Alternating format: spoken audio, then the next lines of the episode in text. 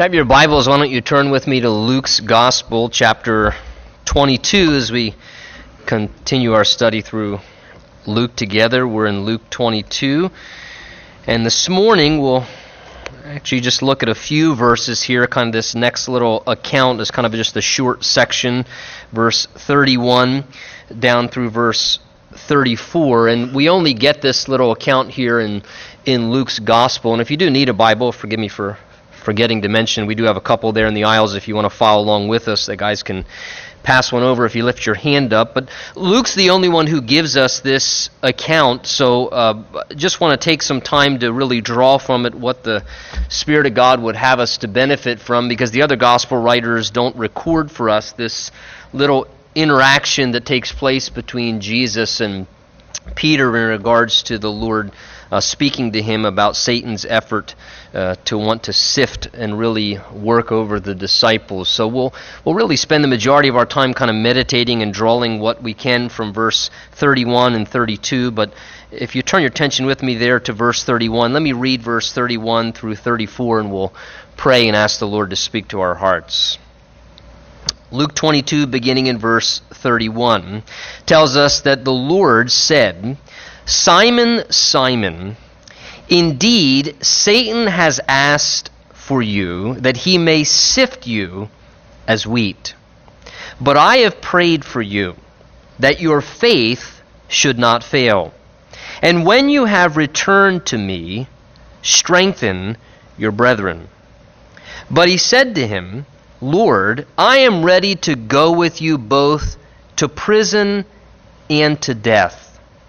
And then he said, I tell you, Peter, the rooster shall not crow this day before you will deny three times that you know me. And Father, we ask as we open the Word of God this morning that you, by the help of your Holy Spirit, would just prepare each and every one of us. And Lord, you know what that means for me and for each and every person sitting here among us this morning. And Lord, you know us and you know our need. And so we ask that you would prepare us, Lord, physically, mentally, emotionally, most important, spiritually, Lord, to be able to have an ear to hear what your Spirit would want to say to this part of your church through this portion of your word, which you've given to us to speak personally and powerfully into each one of our lives.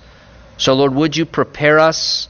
And we ask that your Holy Spirit would be our teacher, that we wouldn't again hear wise or persuasive words of a man, but we want to experience that demonstration of your Spirit and your power, speaking personally to each one of our hearts. So teach us, Lord. We want to hear you say something to us, and we invite you to do that now. Bless your word as it goes forth into our hearts this morning. And we pray these things together in Jesus' name. And everyone said, Amen. You know, there is no mistake that you have made in your life or any series of failures, no matter how grievous that mistake may have been, and no matter potentially how grievous even that series of failures may have been, that Jesus is shocked by it.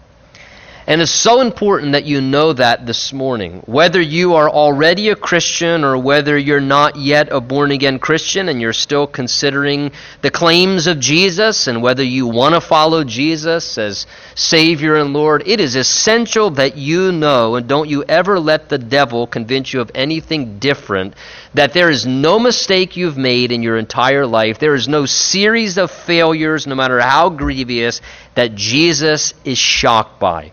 In fact, let me tell you this the truth of the matter is, Jesus anticipates human failure. Jesus anticipates human failure, recognizing our humanity. Now, I'm not saying by any means that Jesus desires us to fail. I'm not saying by any means that God's intention is that we do sin, nor does God ignore our failures, and nor does Jesus just ignore our sins when those things happen. That's not what I'm saying at all. However, I tell you this Jesus is not shocked by it, He's not surprised by it. We're surprised by it, we're shocked by it, because many times I think we just have a much higher estimation of ourselves than really we should. Uh, Psalm 103 says that God remembers our frame, that we are dust. Uh, that we're basically weak, frail human beings.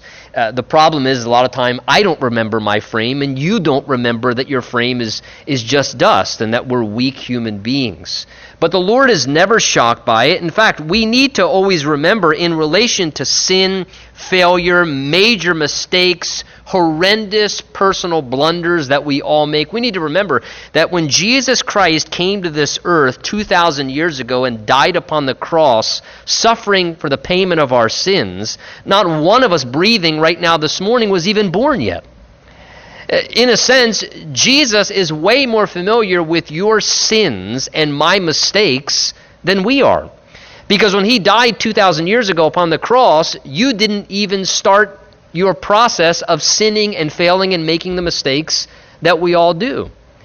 Jesus, when he died on the cross once for all for the sins of the whole world, was already dying for every one of your sins, past, presently, that you're struggling with right now, and even the mistakes you're going to make tomorrow and next week and, and next month, should the Lord tarry. So, in a sense, he's more familiar with your sin than you are. Uh, therefore, he's not surprised by it. He's not shocked by it in any way. He knows us intimately. Jesus is continually aware of your personal condition. Jesus is always aware of kind of the condition and place where I'm at personally in my life. And Jesus is fully aware to a much higher degree than we are even of all the spiritual forces of evil that are constantly pressuring against us to try and get us to stumble and to fail and to make the mistakes that we often do. And I think this conversation between Jesus and Peter very clearly reveals those things.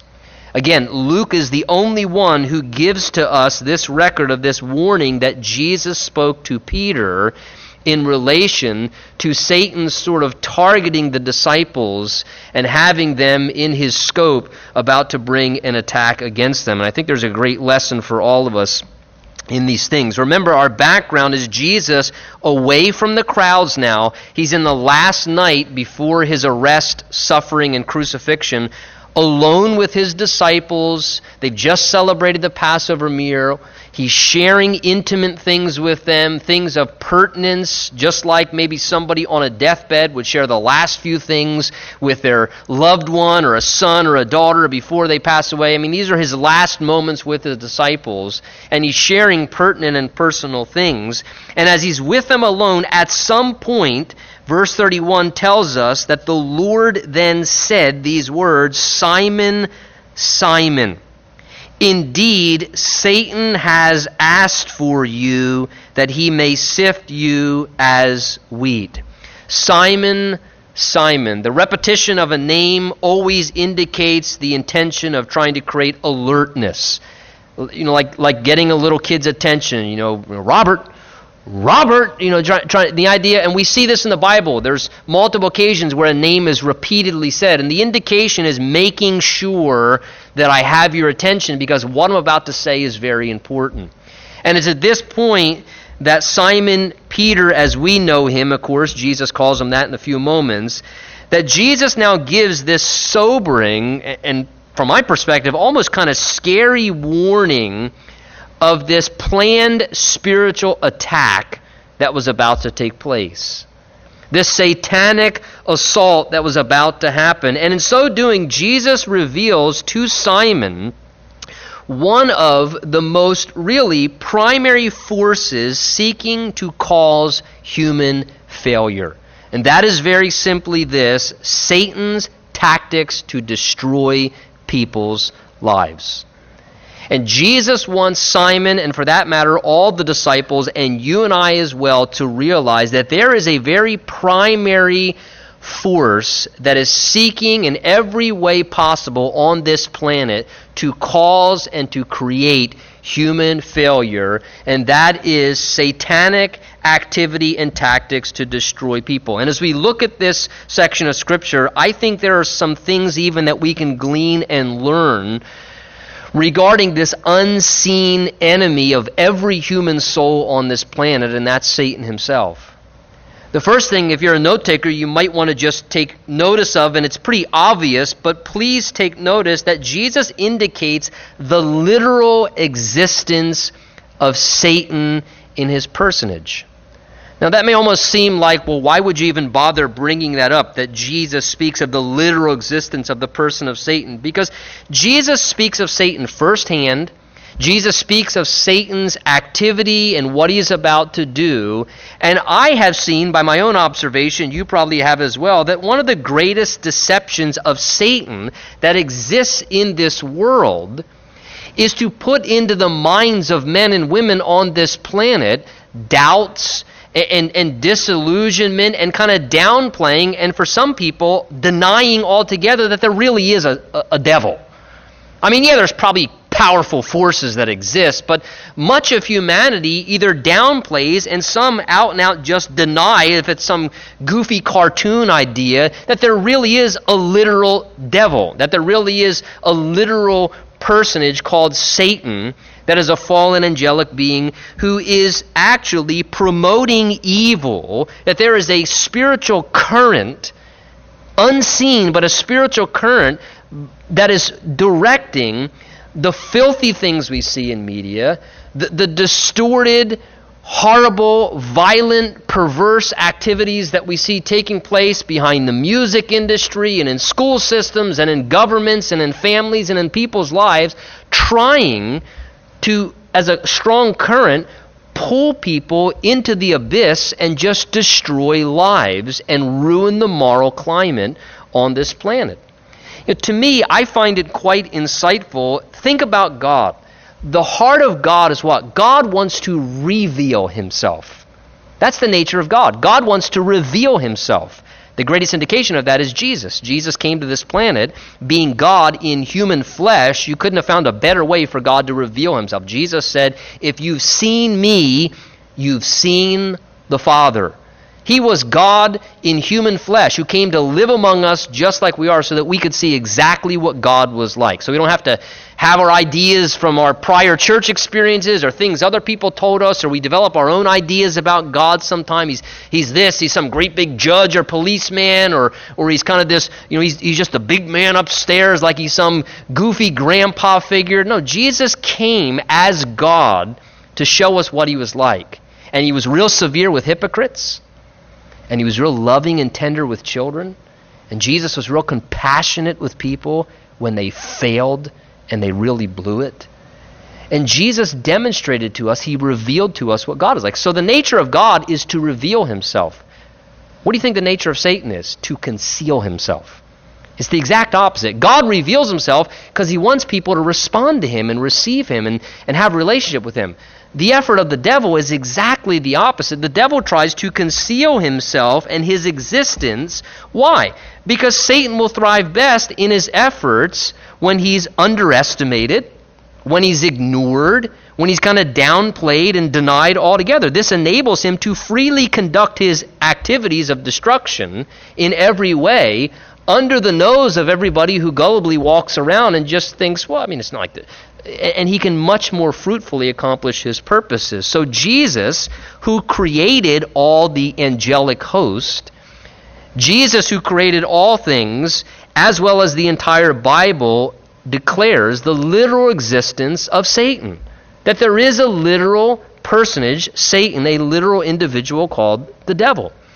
In fact, if you're a note taker, again, passages like Isaiah 14 and Ezekiel chapter 28 there show us the origin and the fall of Satan, who was, the Bible teaches us, a created angelic being by God. He was one of the original created angelic beings with great authority and responsibility, and at some point became proud, became self seeking, wanting to be like God, jealous, I believe, of the relationship between God and man because he saw man created in the image of God and he was jealous of the favor and the love that God put upon man. Eh, because it's interesting to me, Isaiah 14, he says, I will be like the Most High.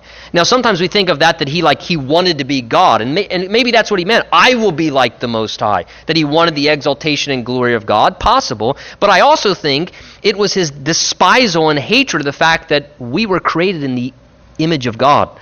And God created us in the image. No, no, them why would you give such favor to them? And there was this desire to be like God, but also this despisal of humanity. And in some way, pride and, and self seeking and sinfulness creeped into the heart of the devil, whereby this rebellion took place against the throne of God as he turned in his position, and because of that, God judged him, and he fell from this high ranking position that he had at one time as one of the created angelic beings. Isaiah 14 and Ezekiel 28 record how he is the adversary against God and he opposes God's plan for humanity. And it describes the fall of the devil. Listen to part of Ezekiel 28. It says, You were, referring to the devil, you were the anointed cherub who covers. I established you. You were on the holy mountain of God.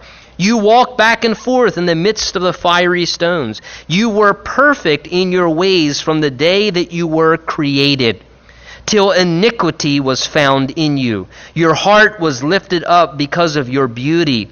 You corrupted your wisdom for the sake of your splendor. And God says, And I cast you down to the ground. Revelation 12, verse 9 says, So the great dragon was cast out, that serpent of old called the devil and Satan, who deceives the whole world. He was cast to the earth, and his angels were cast out with him. So not only does the Bible tell us that Satan fell, but it indicates, it seems to be, that, that one third of the angelic host went with the devil in his rebellion, of which we now refer to as demonic spirits or unclean spirits, with Satan being the highest ranking one among them, leading this demonic realm against the things of God. So Satan his literal existence. He's revealed in seven of the Old Testament books, and every single New Testament writer mentions the existence of Satan himself. As well as, uh, most importantly, Jesus, who created all things, mentions his literal existence here. And it is critical. Why do you harp on this? It is critical that people understand the literal existence of a real devil.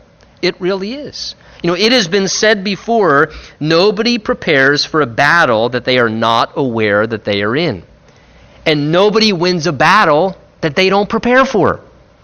And it's important that we realize we are there is a literal battle, a spiritual battle on this planet. And we must be prepared. And one of the best ways we can prepare herself is to realize the presence, the power, the plans, and activity of the devil are just as real as the ground under your feet that you are standing upon. That he exists and he has evil intentions. And that's what Jesus points out, secondly, here, notice with me, in verse 31. He not only speaks of the devil's existence, but he, he also speaks of his intentions and his activities. He tells Simon Peter here, Satan has asked for you that he may sift you as wheat. So, what are the devil's intentions? Well, Jesus says here that Satan is seeking for what? Access into people's lives. For what reason? For the purpose of basically putting people through like a painful grinding process. Interesting, when you look at the language here in the text, in verse 31, where Jesus says, Satan has asked for you that he may sift you as wheat, that term you in verse 31 is actually in the plural form indicating J.B. Phillips, a uh, Greek New Testament scholar, says that this could be better translated Simon, Simon, do you not know that Satan has asked to have you all to sift like wheat? In other words, Jesus' statement, the word you in verse 31, was a plural declaration, not just that Satan was only targeting Peter. He was, and we know that Peter ultimately fails and has quite a blunder.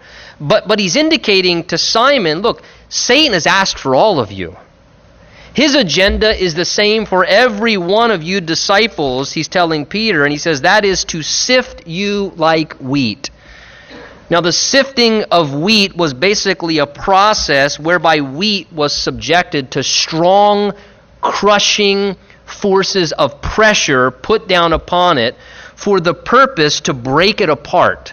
So they would drag the, the sledge over the wheat and it experienced strong crushing pressure down upon it. And then another part of the sifting of wheat is it then would be put into a sieve and it would be vigorously shaken back and forth to try and ultimately separate that which was the, the good portion from the chaff that was the worthless part that they wanted to separate it from. And Jesus says here, by way of kind of a metaphor or illusion, the idea is he's trying to give a metaphor of, of kind of being put through the mill, if you would, or we might say being really worked over by somebody. You know, you, you see somebody get just maybe jumped and beat up by five or six people. And man, that poor guy, he got worked over and just the, got the pulp beaten out of him. And that's the idea here. To just get worked. And he says, listen, this is what Satan wants to do. He wants to bring painful, crushing experiences into people's lives so they'll just fall apart at the seams. And he just wants to take a hold of people and just, just vigorously shake every last thing out of them that he possibly can by way of bringing things against them. That this is his agenda to use painful processes to crush lives, to pull apart lives, to separate families, to destroy relationships, to just devastate and destroy people. And Peter knew this firsthand. In fact, later on, remember Peter years later, in hindsight, after experiencing some of the things that he did and some of his own personal failure, 1 Peter 5 8, Peter later writes these words. Listen to what he says to fellow Christians. 1 Peter 5 8, he says, Be sober. In other words, pay attention. Be awake. Be vigilant. Be careful. Here's why. Because your adversary, the devil, walks about like a roaring, lying seeking whom he may devour. Uh, look at the illustrative way Peter talks about the devil. He says, Our adversary of our soul, the devil, he paces around like a roaring lion looking for somebody to just devour. I want you to picture in your mind a ferocious lion just hungry, pacing back and forth. And if you've ever seen one of those, you know, adventure shows on TV where Mr. Lion catches Mr. whoever, you know, hyena or whatever he's chasing, and, and, and see what a ferocious lion does when he gets a hold of his prey and how he just, just devours the thing. You know, all the guys are going, yeah, cool, girls, gross, oh, that's this guy. But that's what the devil wants to do. The devil, like a roaring lion, is just pacing, and he's patient. Listen to me. He is patient.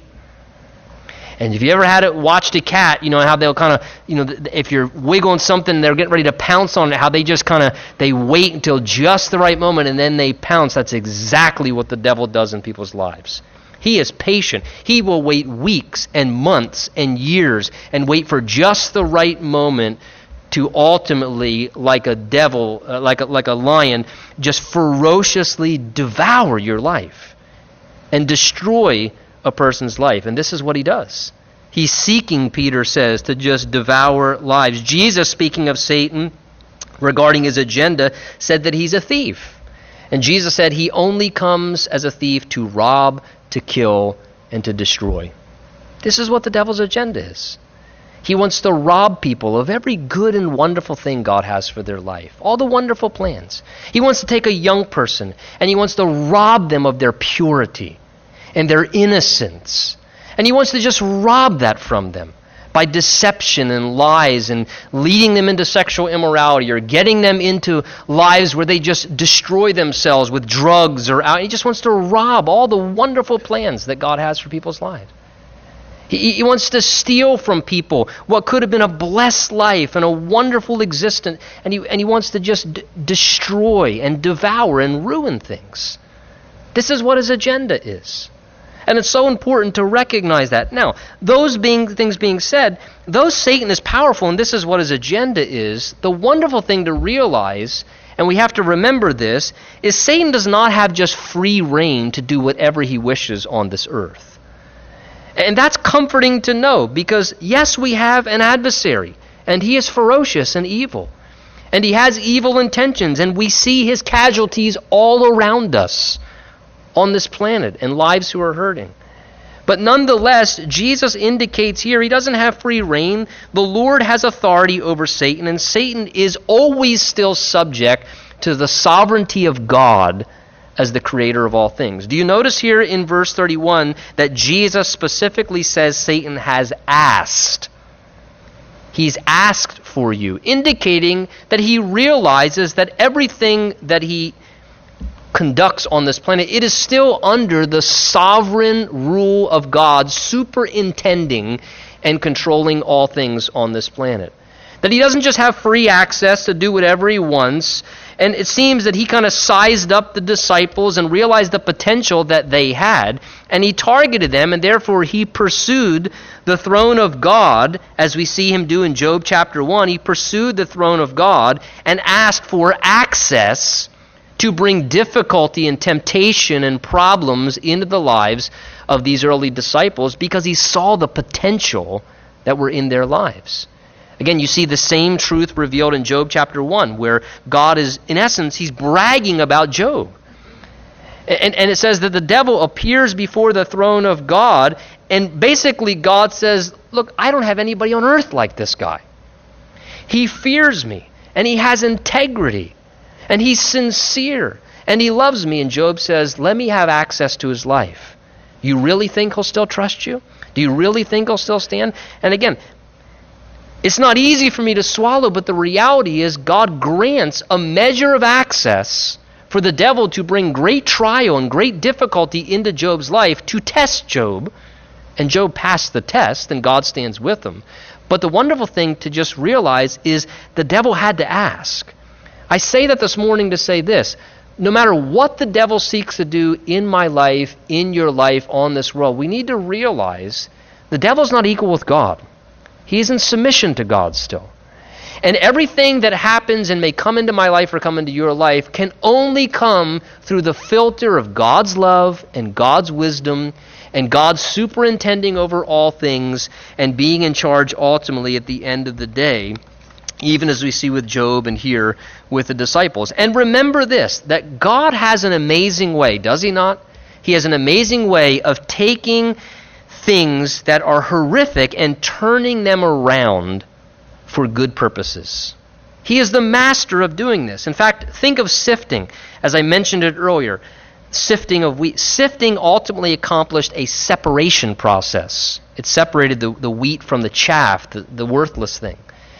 And I find many a times that even when the devil attacks and brings about the things that he does that are painful and problematic in people's lives that a lot of times God, in His superintending over all things, He uses those things for a separation process.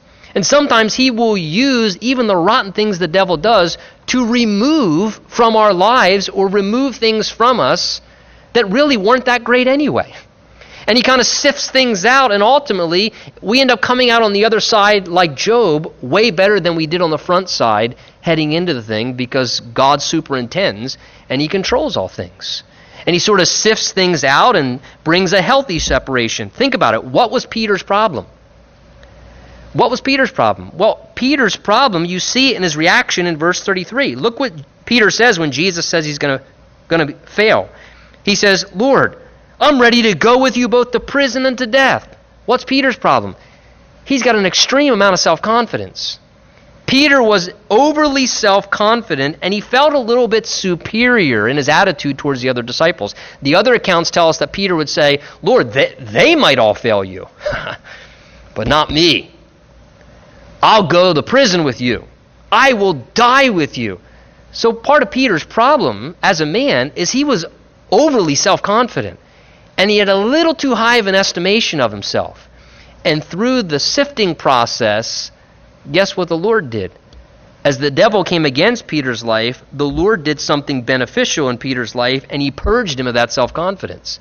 And he made Peter a little more compassionate and humble on the other side of his own failure and time when he crashed and burned. I think of unsaved people who don't know Jesus. Maybe it's how some of you came to the Lord. I know many people whose testimony in their life, they weren't a Christian. And some people, not all, some people it seems they need to fail miserably.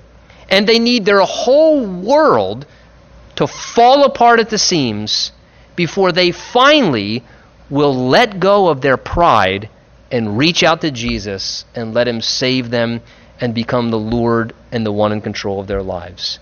And sometimes, unfortunately, people need everything to fall apart in their life to finally just give up their pride and humility, cry out to the Lord, and finally take the Lord's hand and receive Him as Savior. And the Lord just has this wonderful way, I love, of turning things around, even though the devil brings great problematic things. I love the words of Joseph, who, remember, was severely mistreated by his brothers.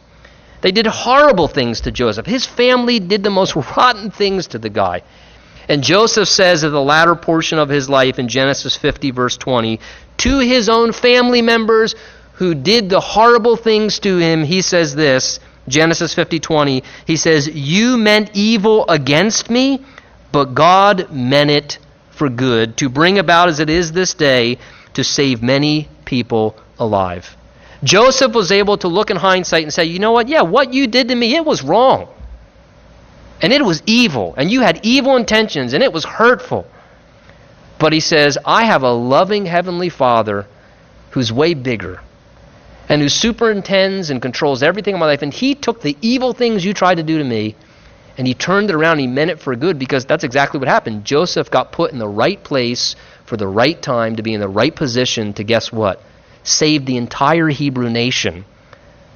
All because he went through some really horrible things.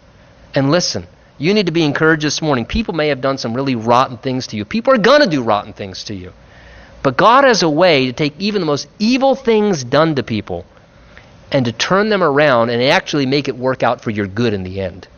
And make it have you in a place in your life where you're better off now because of the fact that you went through those things and God got involved and brought you to a better place as a result. And what a wonderful thing. Peter experienced this, Joseph, so many we see experiencing this. So, Peter, be aware, Satan has asked for you that he may sift you as wheat. Verse 32 But I've prayed for you that your faith should not fail, and when you return to me, Jesus says, strengthen your brethren. Now, at this point, Jesus seems to clearly zero in and to be speaking to Simon Peter personally. And again, a look below the surface. Now, Jesus in verse 32, when he uses the word you, he changes it back to the singular. So we know he is talking specifically here to Simon Peter. And he's assuring Peter listen, I can assure you, Peter, Satan is going to really put you through the sifting process. He is going to put you through the mill. It's about to happen. And Simon, you are going to go through some difficult times and you're going to have a major failure. But I love this Jesus knowing what Simon was about to go through because God has providence, which means God sees ahead in life, even though we don't see ahead. Knowing what Peter was about to go through and even the major failure, he says, But you know what, Simon? He says, I've already been praying for you so that you will navigate your way through this process to the ultimate best outcome. Man, how incredible to think that Jesus said to him, knowing what's going to happen, I know what's going to happen, and so I've prayed for you. Man, there is nothing, I think, at times more comforting to know or more wonderful than at times when we're going through a really hard time or maybe when we just had a major failure to know somebody's praying for us. Especially if it's somebody that we feel like, hey, that person, they really have a connection to God. And man, when they say they're praying for me, oh man, that, that really means so much. When after you fail, or if maybe you're going through a really hard time, says, hey, I'm praying for you. And I, and I know what the road ahead is going to be, and so I'm praying for you. Can you imagine what it was like to have Jesus say, I'm praying for you? Simon, Satan is going to sift you like wheat, bud. But I'm praying for you. I know it's about to happen, and I know every effect it's going to have in your life, and I'm praying for you. Man, there's nobody that would have more access and understanding for the will of God to help. And the wonderful thing is this the Bible promises that same prayer ministry of Jesus that he promised to Simon Peter that day is still available and happening for every single one of us who's a believer in Jesus Christ. The Bible teaches that Jesus rose from the dead, ascended to the right hand of the Father, and he is right there currently praying for you and I. 1 John chapter 2 tells us this, Hebrews chapter 7 tells us this, and Romans chapter 8 tells us this. Romans 8, verse 33 and 34 says, Who shall bring a charge against God's elect?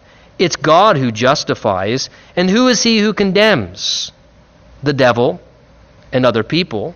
But yet the Bible says it is Christ who died, listen, and furthermore is risen, who is even at the right hand of God, who makes intercession for us. One of the ministries of Jesus this very moment, is making intercession at the right hand of the throne of the Father in heaven for you and I. In the midst of our failures and our shortcomings and our struggles, praying over us. So just what an amazing thing to think of Him and the Father having conversation and the effect of that and the assurance to know that that's one of the ministries of Jesus for us. Notice as well what Jesus prayed for Peter specifically. He says, I've prayed for you, verse 32, specifically, that your faith should not fail. Jesus' prayer for Peter was not that Peter would not fail in his performance again. To me, that's interesting because the truth of the matter is that's not possible. Peter's a man, just like you and I. He failed once, and guess what? Until he breathed his last breath, he was going to fail other times. He was going to make other mistakes. So Jesus doesn't pray that he would never fail again. Peter, I'm going to pray that you never fail again. Well, that's not a reality. He doesn't pray that. Instead, he prayed that Peter's faith in him would not fail or waver what? During the recovery process after his mistake.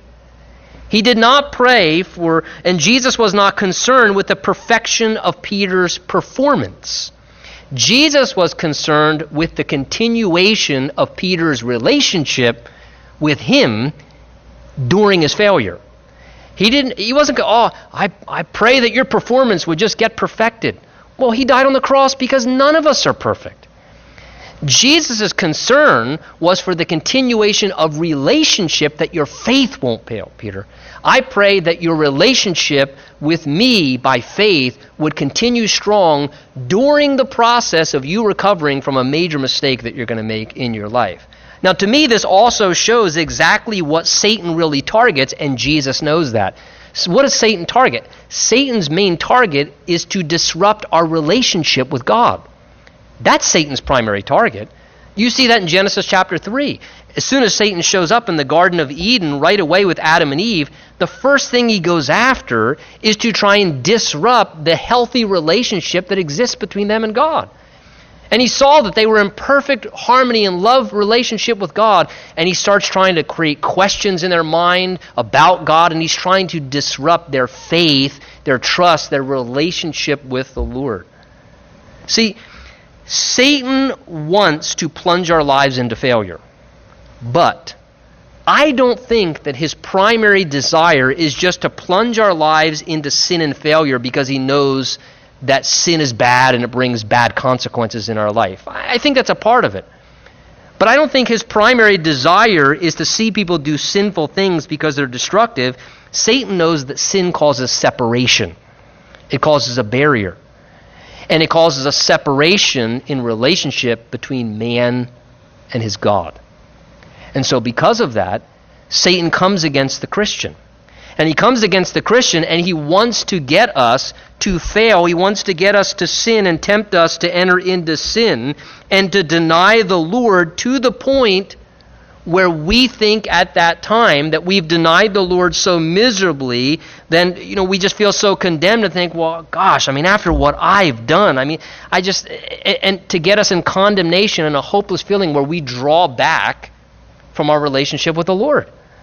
So Satan wants to get somebody to backslide and become so hardened in their sin as they've walked away from the Lord for three weeks or three months or three years to where then they get to the spot where they think, well, I mean, I, I can't go back now.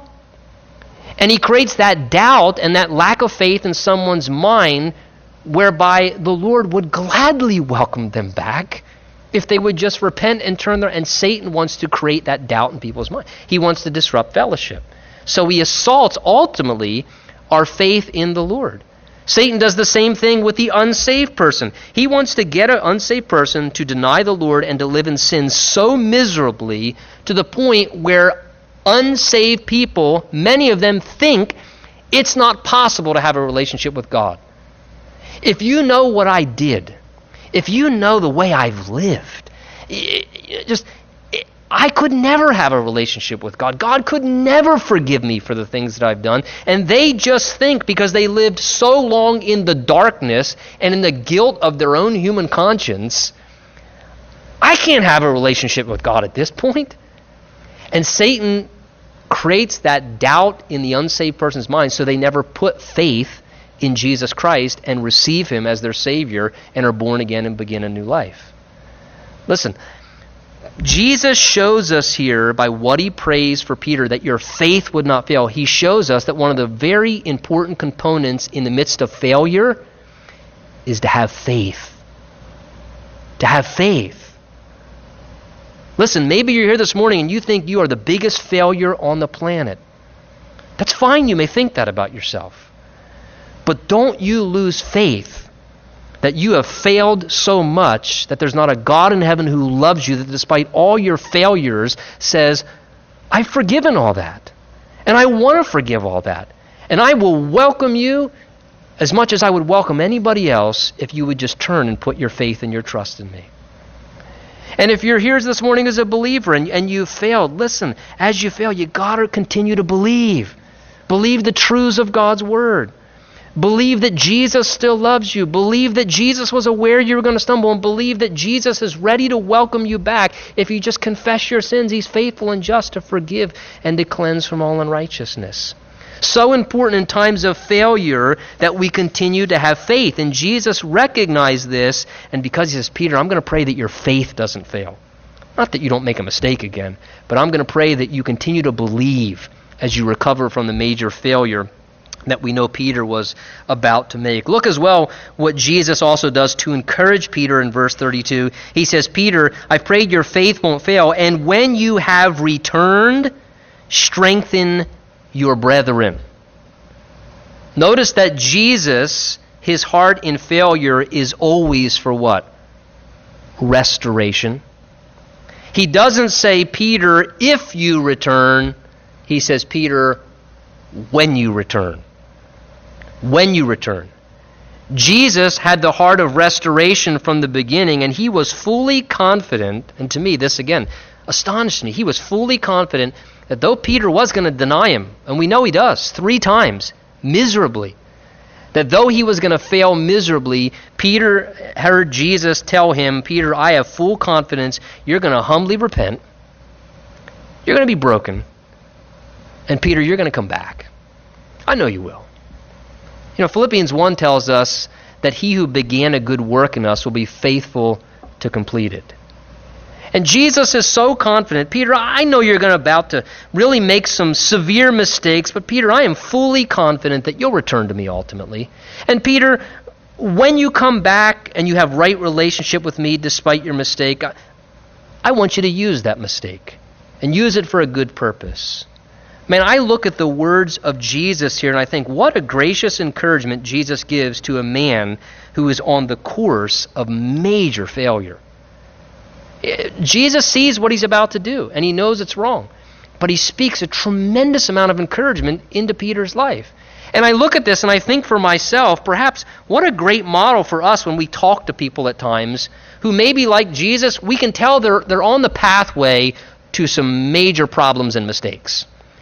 And you know, sometimes you're talking to somebody and you can tell they are bent on heading the wrong direction. And maybe they're really even hardened about it. And you can see the road you're headed on, that is going to be a major mess. You're going to make some really bad choices, and, and, and you can see they're on their way to a failure, and you warn them about it, as we should. I think we should warn people when we see them on the way to failure. But people have free will. And boy, if there's one thing that I have learned over years and years of ministry and a whole lot of counseling, I can teach the Word of God and tell the truth to people. I sit with people quite regularly and people share things with me and you give counsel, but the reality is, I know as soon as they get up and they walk out of my office, they're going to do what they want. And sometimes you can see people on the path to failure. You can warn them, look, this is what's going to happen if you go down that path. I, I wish you wouldn't. But how amazing. What if, when we saw people still heading down a path of failure and we knew they were going to really crash and burn, if we said to them, but hey, you know what? I want you to know something. I want you to know I'm, I'm going to be praying for you. And I'm going to be praying for your relationship with the Lord. And you know what? I believe you're going to come back. I believe you'll come back. I know you'll come back to the Lord. And I'm praying for one. And who knows if that graciousness and that encouragement even on the path of failure, may be the thing God keeps in their heart and mind when they crash and burn and they're miserable and like the prodigal son in the pig slop that makes them realize because of what you said to them, you know what? Maybe I should go back. And I can go back. And maybe you become the catalyst to help them as they seek to return to the Lord because they know that you've been praying and believing that they were going to come back. What an amazing thing Jesus does. He says, Peter, when you've returned, strengthen your brethren. I like that. Peter, when you return, I want you to use this failure in a productive way. I'm not only going to restore you, Peter, but he says, I want to restore your usability. And we know in John 21 that's exactly what Jesus does with Peter. He restores him back into service. After a time of major failure, in due time, Jesus reinstates Peter. And after a process of brokenness and humility and restoration, quite honestly, when you look at Peter's life and his ministry, I think it's fair to say that Peter, on the backside of his failure, was more efficient and more useful of a vessel for the Lord than he was on the front side of his failure. Because when Peter went through the mistakes that he did, and then the process of repentance and brokenness and ultimate restoration, Peter as a result of that process, he was humbled. He didn't have quite as big of a view of himself. And there was just a measure of humility that came into his life. He didn't have quite the self confidence that he did before. The Lord had kind of knocked a little bit of the wind out of his sails. Peter was a lot more appreciative personally of Jesus' death on his behalf, and he had a real appreciation for the personal work of the Lord in his own life. Peter became a lot more compassionate. He became a lot more tender towards other people and more sensitive and understanding. He became more gentle and he became a lot more dependent upon the Lord personally. And over the long haul, Peter became quite a bit more useful as you look at the rest of his life and his ultimate ministry. And listen, this morning, please know, I think Jesus wants you to know he redeems our failures. He can redeem our failures. If we humble ourselves, repent, and come to Him brokenly, He can ultimately, through a process of time, take those big major mistakes and He can turn them around and redeem them and make you more usable. I don't know if He'll use you the same way, but He can make you more usable on the other side because He'll do some heart work and some heart surgery. And ministry comes from here, from the heart. And Peter becomes a very effective individual down the road. I love Peter. I'm praying for you. And when you come back, I know you will, he says, I want you to strengthen your brethren. Well, again, at this point, Peter, prior to the failure, he's rather self confident. He doesn't like this. So he says, Lord, I'm ready to go to death with you. He says, I'm ready to go with you to prison and to death. So Peter passionately kind of refutes this thought and, and a sense of strong dedication. And I think that Peter was probably very sincere. Peter loved the Lord, and I think Peter wanted to be that dedicated. I think his heart intention is that he wanted to be that committed to Jesus and dedicated. Peter's Achilles, we know, however, was self confidence. And he had a little too high of an estimation of himself as a man and his own personal ability. And like most all of us, if we'd be honest, Peter just needed a little wind knocked out of his sails. And he needed to kind of be brought into balance of the reality of who he really was as a man. And I found in my own life and in watching and witnessing the things in the lives of others, sometimes the only thing that can do that for a person is a little personal failure. You ever notice how the older we get in life, just kind of humility kind of naturally comes along with that? Why? Because you have more time to fail. you mess up more.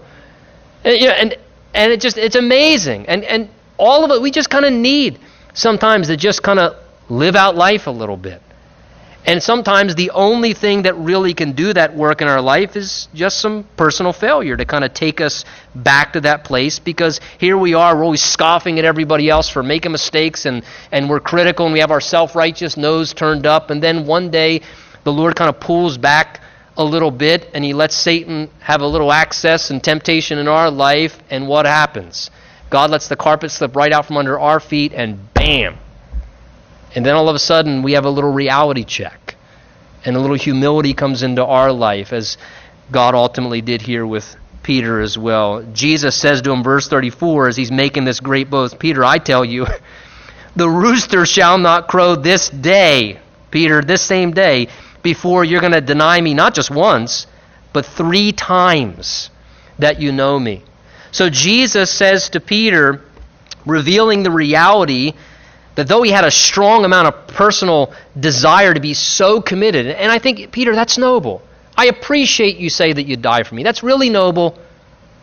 But, Peter, that's not very realistic. Because before the day's over, in fact, if you want me to be honest with you, before the day's over, Peter, not once, three times, you're going to deny that you even know me. And we know, of course, this is exactly what takes place. And Peter, again, by nature, he was bold. This was one of those kind of guys, his personality. He was bold, he was outspoken, but in the very area of his own strength was where he ultimately blew it. Reminding us, number one, everybody has the capacity to fail. And number two, a lot of times, the area where we fail in is the area of our greatest strength. Because where we have strengths, we don't usually keep our guard up. And then that's where the sucker punch comes and the enemy takes us down because we didn't have our guard up because we thought we stood, and lo and behold, there we turned around and fell as well. Listen, important to remember we can all relate to Peter because we all have the ability to deny the Lord. We've done it in the past. We have the capacity to do it today and to do it tomorrow. We deny Him at times by things that we say that we shouldn't say. We deny the Lord by the way that we act sometimes, our behavior. And perhaps some of you have even walked Peter's road quite personally. By that I mean maybe you have had a major failure in your life. Maybe like Peter. Maybe you've you've really walked the road of having a major failure in your life. And you know the bitterness of what that's like. Listen, Peter's life is an example in the scriptures that there is hope beyond failure. That there is usability after error. The truth is everyone fails. The important thing is is just how do you respond to failure? How do you respond to failure? Can I suggest respond by looking at Jesus' words? He says, Look, be aware. Satan's going to want to sift you. You failed. And he's going to want to sift you now. He's going to want to continue to shake every last thing out of your life. But Jesus would say to you, But I knew you were going to do that. And I was praying before, for you before you even did it, so that when you went through it, you wouldn't lose faith. Don't lose faith. In fact, he says, I want you to return to me. Come back to me. I love you. I paid for that on the cross too. I love you. Return to me. And not only do I want you to return to me, Jesus would say, but I want to ultimately take this, heal you, restore you, in time turn around and let you use that mistake to help other people, to strengthen other people who fail, to encourage other people that there's hope beyond failure, there's usability after error. And the Lord wants to redeem those things in all of our lives. And Father, we thank you for that great assurance that you do do that in each and every one of our lives in different ways. Lord, thank you for inserting this portion of Scripture into the Bible. Lord, I, I couldn't think there'd be a person in this room who wouldn't relate to what it means at times to fail, to feel that sense of guilt for a mistake or a regret for a thing that we've done. And Lord, we ask that by your Spirit you would use these things to minister to us and to help us to continue to have your attitude and to navig- navigate the biggest mistakes in the wisest ways because of what you've shown us in your word. And we ask these things in Jesus' name. Amen. Let's